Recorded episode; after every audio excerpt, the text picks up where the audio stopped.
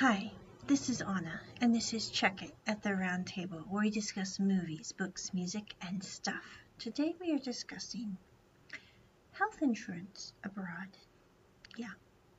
So, as some of you might have heard from my holiday Christmas video that I did recently, health insurance is something I've been battling, waging war with over the past month.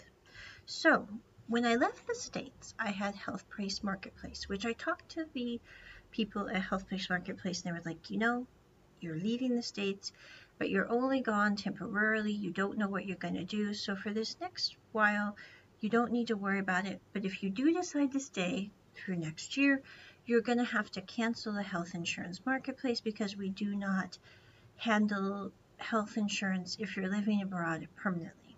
Well, a year passed and I love it abroad. I'm like, I will go back to the States to sort out a couple things when I'm done with my college studies here.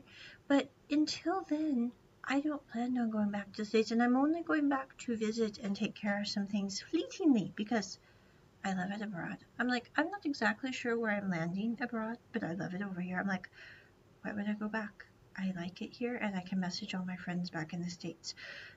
This all works. So anyway, health insurance. There were several options. So when I got done with Marketplace, which I have to call here by the end of this month and tell them I'm not going back to the States. You can cancel my coverage. I had many options, but most of the options are made for people with much larger incomes than me, apparently. because, like, I was looking at one option here online. It's like, this health insurance is $200 a month. And I'm like, you know, this is supposed to be health insurance for college students that live abroad, but I don't know many college students that can easily fork over $200 a month. I'm like, that's a large portion of my income a month, even with, you know, tutoring a lot. I'm like, I'm not spending $200 on health insurance. However, I finally found a health insurance company that offered coverage in the country that I'm living in, and I found out that they are like a thousand dollars a month a year.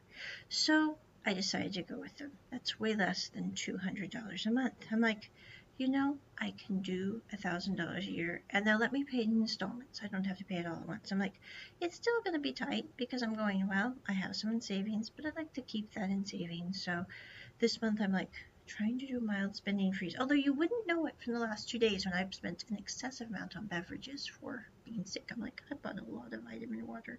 But anyway, I'm like, it's okay. The vitamin water is not going to tip the scales. But I did decide to go with the installment plan. Now, I did have another option that I could have paid all at once, and it would have been maybe $300 less. However, I did not go with that option. The reason is when I talked to the person that had the insurance, they were not the nicest of people. I do not mean it bad. They were not the crankiest of people either. But they started to kind of get cranky at me because I didn't have a bank account in the country that I live in yet. And they were like, well, you need to do this and this and this. And I've lived here for almost 20 years and I know all this. And I'm like, I don't mean it bad. But when people start talking down to me, it's not really good. Now, this person has no idea, unless they're watching this video, which is highly unlikely, that they made me a little twitchy. But when I got off the phone, I was like, you know, even if I have to pay $500 more for insurance, I do not want to get insurance to someone who is going to talk down to me on something that is unrelated to the insurance. I'm like, whether I get a bank account or not is really not that person's business in this country. I'm like, yeah, it would make getting insurance easier. I could just transfer funds to the insurance company. I totally get that. But I'm like, I don't like being talked down to. I'm like, I've never liked being talked down to, but I'm in my 30s now, and it's like, if I don't know it already, trying to talk down to me about it is not a good way to get me to do it. If anything, it's going to make me dig my heels in and not do it at all. I'm going, most people don't know that though. It's like, uh, one of my friends I was talking about was like, you know, I'm a pretty calm and even keeled person, and I'm pretty nice in general. But when people really jerk me, they do get kind of surprised because they do hit a wall. And it's like, you know, I don't mean to have a wall, but it's like there are reasons for the wall. Sometimes they're to protect me, sometimes they're to protect other people, and sometimes they're just because some people are twerky. And it's like, you know, when they're twerky, they're twerky. So I decided not to go with the person who was twerky. I don't know if that's a word. It's like irritating in a weird fashion. Twerky. Okay, I've coined a new word. But anyway, so I went with another insurance salesman who was very nice and he's like, Onna, we can handle this. However, I got a message back because I sent in my application. I'm perfectly healthy. I don't have any big problems. I do have a little bit of a cholesterol thing, but not a big deal. It's just genetic. But I'm like, you know, I'm a little bigger than I want to be, but not by much, just a little. I'm like, I walk. I'm going to start jogging once I get my knees worked into it, it's like actually my ankles, that's the problem. But anyway, I'm like, you know, I'm going to get more fit as time progresses. This is just a phase. It's okay. But I get a message back and the insurance guy's like, Onna, I'm so sorry. But because you are 1.5% over our BMI level, you have to pay more. It was going to be like 35% more, but I got him talked down to 25% more. I'm like, you know, it's okay. I still think it's kind of silly because I'm like, one and a half percent? Really? That makes it go up that much? But okay. So I've paid for my insurance. I even opened my bank account here because I was like, you know, it will be easier. I could not get the portal to work on the insurance. It's like I was supposed to click through to this portal to pay the bill. So I tried my one debit card. No go. Says cannot complete transaction. I try my other debit card, both of which I know work perfectly fine and have money in the account. I'm like, it's not a money thing. Again, payment fails. So I was like, you know what? I'm just going to bust loose and get the darn bank account because it would be easier. I can just transfer the money via the bank account. I will get a debit card for that account. I can use the debit card to make my payment and every month when I pay my rent, I don't have to pay a huge conversion fee chargey thingy. I'm like, I'll save, you know, about, I don't know how much a year, but it will be quite a bit by not having to pay for the conversion thingy. So I'm like I went and I spent about literally four hours getting the bank account this month. And then I came back home. I tried the debit card. Still did not go through the portal. I'm like, last week, middle of the week, I was about ready to fly a flag. I mean, no offense. I'm like, I have tried two to three debit cards. I have tried the new bank account debit card. Nothing is working. I'm like, this is the only insurance option that I can feasibly afford that makes sense. And I'm not going through the cranky guy. So I'm like, twerky, twerky guy. We'll say twerky guy. I'm like, I'm not doing that. So I'm like, you know, middle of next week, I was going, after I spent the four hours at the bank, I then went back to the bank.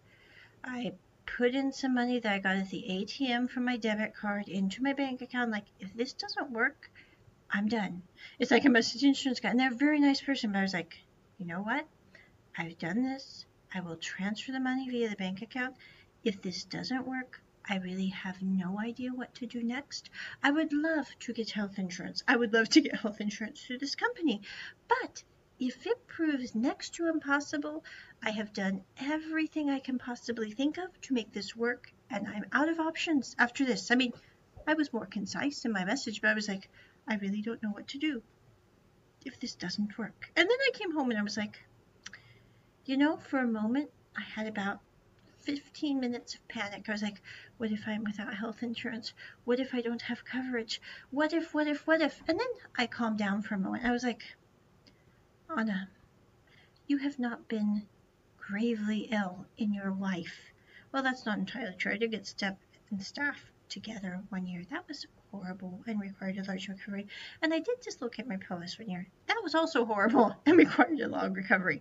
But that was when I was younger. I'm like, I have not, and I did get COVID three times, but that was stuff I could handle at home. So I'm going, I have not been gravely ill and need to go to an emergency room or have a hospital stay in my entire life.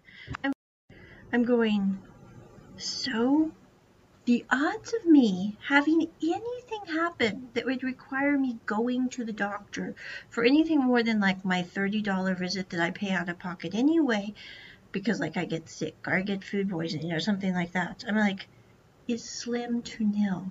So I calmed down. I was like, after 15 minutes of freaking out, I was going, you know, I've tried to get health insurance. If this doesn't work, I'm just going to chillax about it.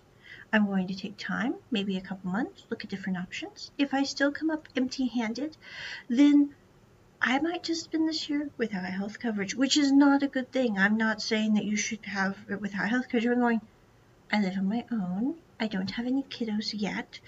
So if something goes really wrong, it's not a big deal.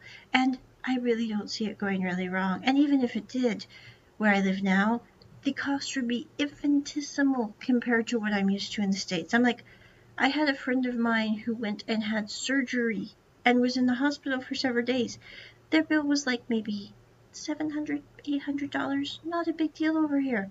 And that's what the hospitals say. I'm like, you know, I think I just need to chillax. I was like, you know, if I don't get the health insurance and it proves impossible to get the health insurance, I'm going to use that money and go on a health insurance vacation. so I messaged my friend was like, you know how we were talking about going to country X here a while back?